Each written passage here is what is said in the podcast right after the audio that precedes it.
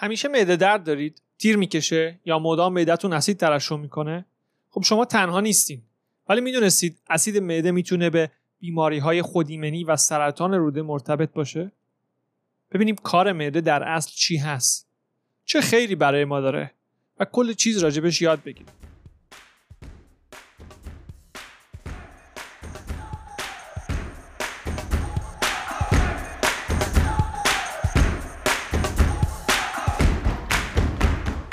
من فرشید جلیلیان نه پزشک هستم و نه سعی می‌کنم اداشو در بیارم.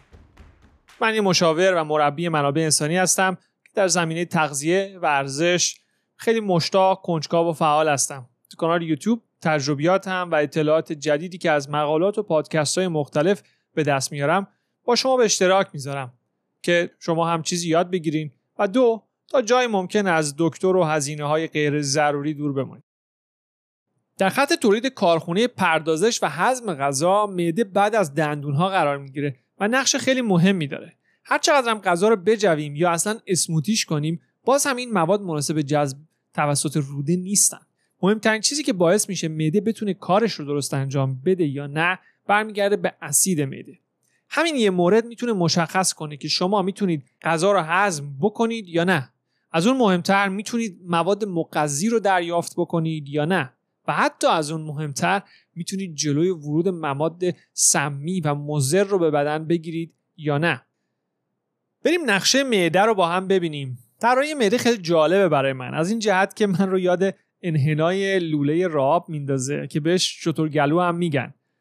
خب خیلی جالبه. و احتمالا برای جلوگیری از برگشت هر ماده ای هست که از معده رد میشه و همینطور جلوگیری از برگشت بو. معده از بالا هم بسته میشه. اون هم توسط یه عضله خیلی کوچیک. مهمه بدونید که اون دریچه بالا چیزی نیست جز یه عضله. چرا مهمه؟ بهش می‌رسیم. بریم سراغ مهمترین و رسما تنها کار معده یعنی تولید اسید. محیط معده برای اینکه بتونه کارش رو درست انجام بده باید اسیدی باشه. برای تجزیه هر نوع پروتئینی یا از بین بردن باکتری های مختلف یا هر نوع خطری ما به اون محیط اسیدی نیاز داریم. اما چی میشه که ما انقدر زیادی اسید داریم که از معده بالا میاد و گاهی باعث آرق زدن میشه؟ خب حقیقت اینه که معده عموم مردم نه تنها زیادی اسیدی نیست بلکه حتی به اندازه کافی هم اسیدی نیست. یعنی چی؟ خب قبل از اینکه بتونیم جوابی بدیم باید درک درستی از نحوه کارکرد معده داشته باشیم. ببینیم معده سالم و ایدئال چطور کار می‌کنه و بعد بتونیم مقایسه کنیم. یه مقیاسی هست برای پیاش 0 تا 14 برای اسیدی و قلیایی بودن. احتمالا خیلیاتون از دوران مدرسه یادتون باشه. اسید معده باید جایی بین یک تا سه باشه. برای مثال باتری ماشین صفر است. این اسید قوی کمک می‌کنه که پروسه تیکه پاره کردن غذا سریعتر انجام بشه. پروتئین ها رو تجزیه می‌کنه. هر ماده مزاحمی که باعث بیماری بشه رو می‌کشه و نقش خیلی مهمی در جذب ویتامین ها مواد مغذی و مخصوصا B12 داره. با اینکه عموم مردم فکر می‌کنن معدهشون زیادی اسید است اما می‌بینیم که پیهاش معده حدود یک هست یعنی خیلی خیلی اسیدیه. یعنی اصلا باید باشه که بتونی کار کنه. وقتی که اسید معده غلیظ بشه و به حدود یک تا سه برسه سیگنالی به در معده داده میشه که خب می‌خوایم شروع کنیم. در دیگو ببند. که چیزی بیرون نپاشه. اینجا معده مثل زودپز عمل می‌کنه و هرچی خوردید و له و لورده می‌کنه مثل سوپ توی دو تا سه ساعت. این پروسه طول می‌کشه. معده که حالا حسابی اسیدی شده یه لایه محافظ برای خودش درست می‌کنه که سطح معده رو پر می‌کنه تا در اثر اسید ترشح شده آسیبی نبینه. توی این سه ساعت بافتهای پروتئین رو از هم جدا می‌کنه. اگر هم همه چی خوب پیش بره بعد از چهار ساعت معده خالی میشه و همه چی میره جلوتر توی مراحل بعدی توی روده. اما برای عموم مردم چه اتفاقی میفته خب اسید معده دیگه زیاد قوی نیست. پیهاشش میاد روی 4 تا 6 دریچه معده حالا نمی‌دونه باید ببنده یا باز بمونه کسی سیگنالی بهش نمیده تکلیفش مشخص نیست. اما وضعش بدتر هم میشه. می‌رسیم که چرا.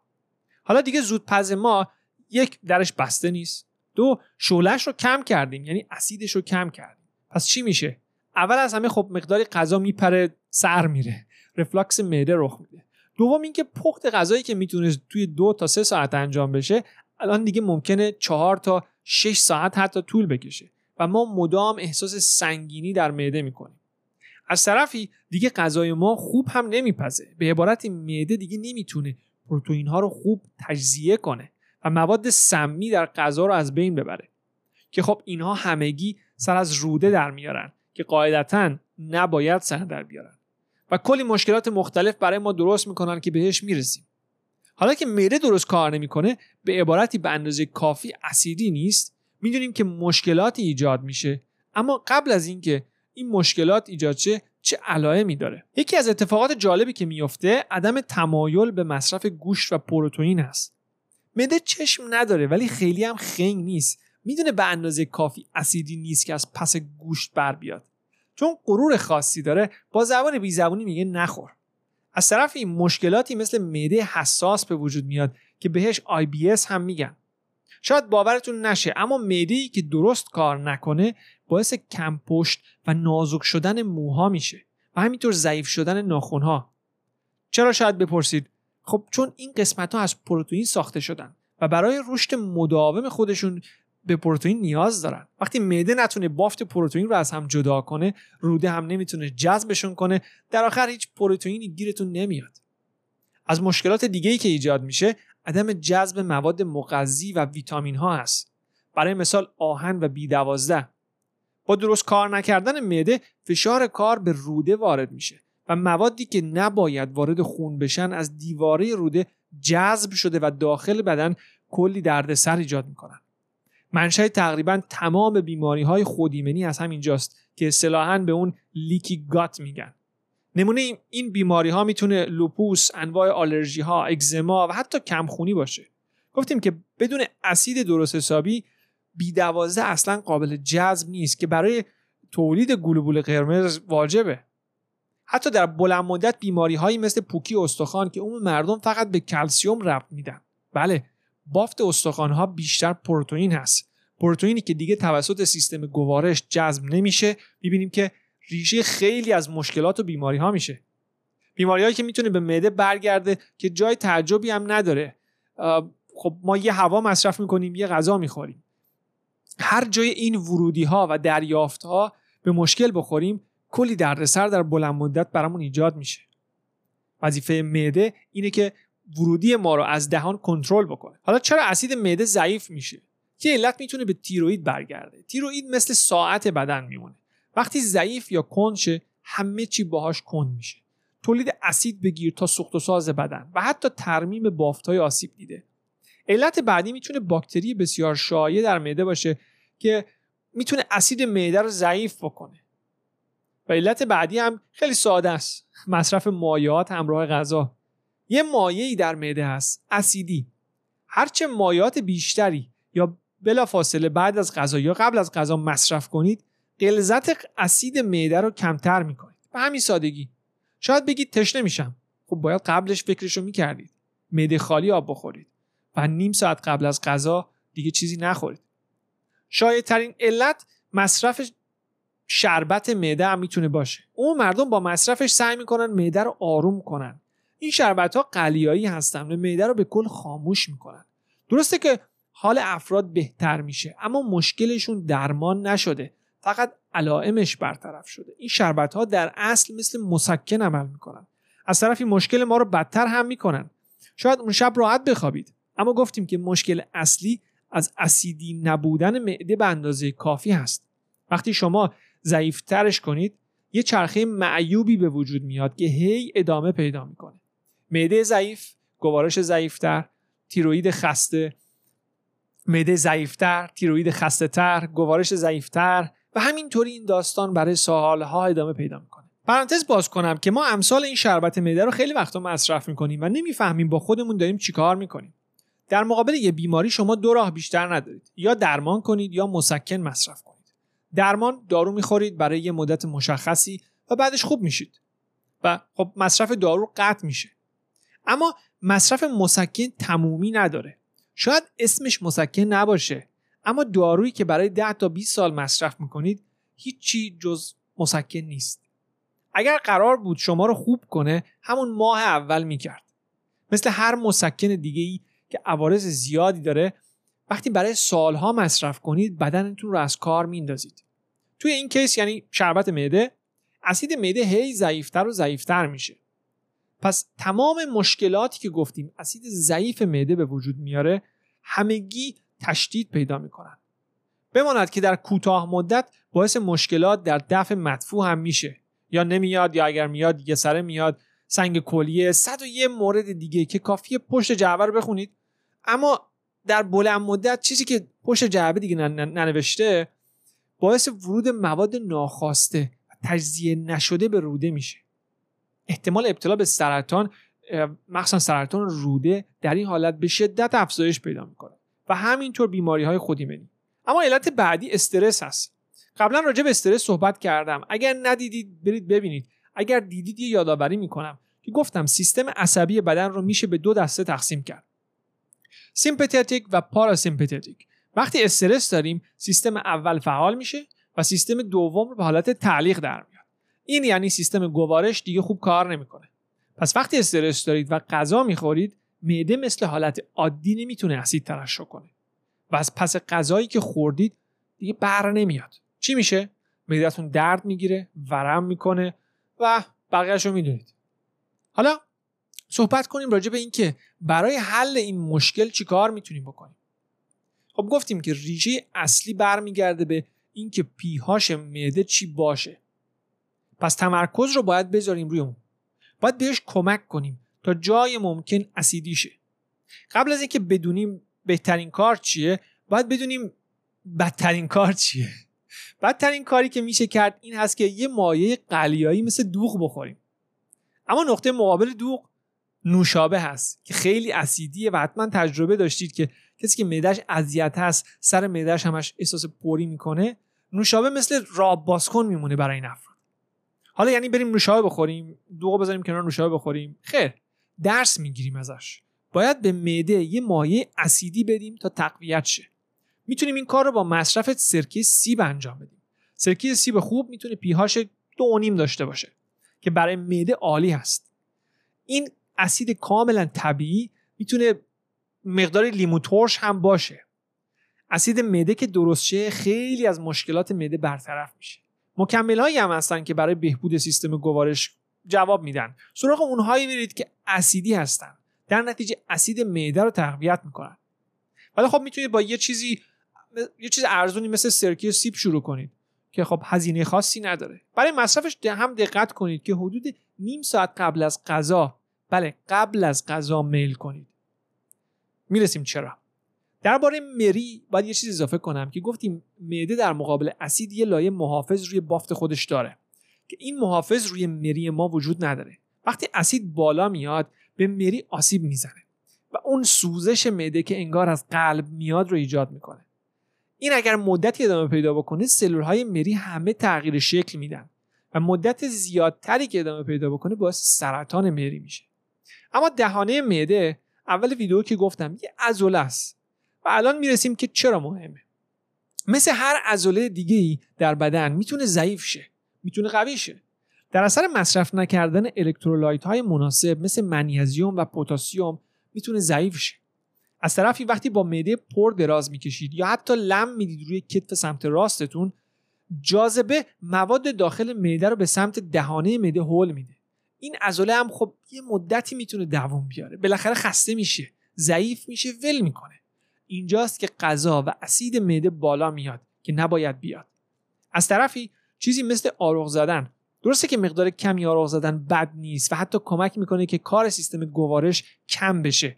اما اگر مصرف نوشیدنی های گازدار زیاد شد خب این اتفاق بیشتر و بیشتر میشه و هر سری دهانه معده باید باز شه که خب ممکنه چیزی ازش رد شه و بالا بیاد. اما یه جور دیگه یه ذره غیر علمی به کار معده نگاه کنیم. باز می‌خوام یه مثال بزنم که یا فکر می‌کنید مسخره است یا فوقالعاده.